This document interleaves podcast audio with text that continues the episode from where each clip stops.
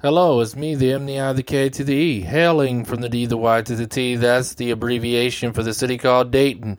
And I'm sending you good sensations and vibrations. And remember, I'm just saying. I want to talk to you from the subject today. Look what I found. Look what I found. Have you ever been uh, searching for something in particular?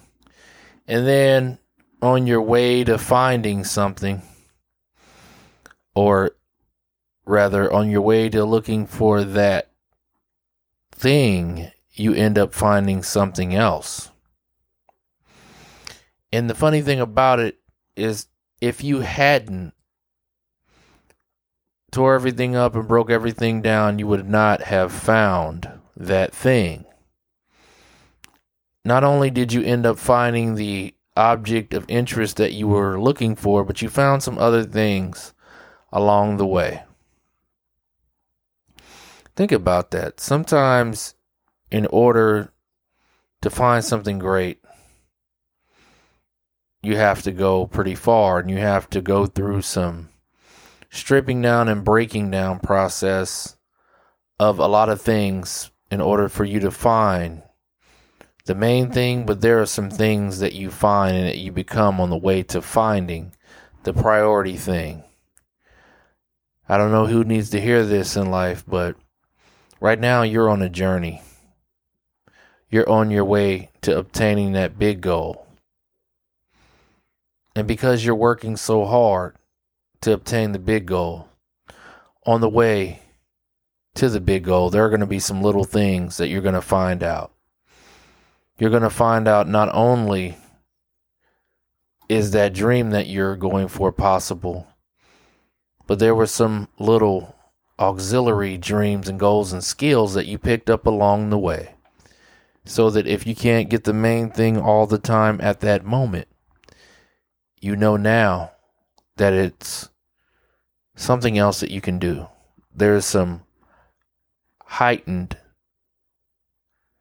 creativity, some newfound gift that you never knew about.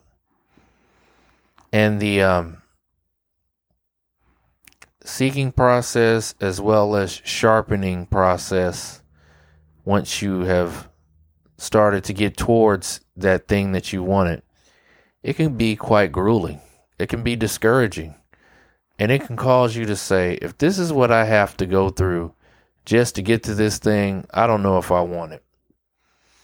There are people who do that with their dreams, and you ask them why they didn't go for it, and then they come up with something, and they'll say something. It sounds really, really good, really convincing. It's logical. And then not only do they tell themselves that to massage out the accountability and to massage out the fact that they really are discouraged or unable to obtain the goal because they are overwhelmed, but also, you just hear the fact that they really have decided to surrender to resignation. Because somewhere inside of themselves, they said, I can't do that thing. And that might not even be true that they can't do it, but they just elected to defer. So, I don't know who I'm talking to today, but you are tearing things apart. You're going through up downs and turnarounds and everything else in between. And look at what you found on the way. And I don't want you to just say, it was only this, it was only that, or yeah, I found it. I need you to not minimize the fact that you found something else. You've once again come to the land of Mike Believe. A place that makes Emerald City look like a pile of green rocks.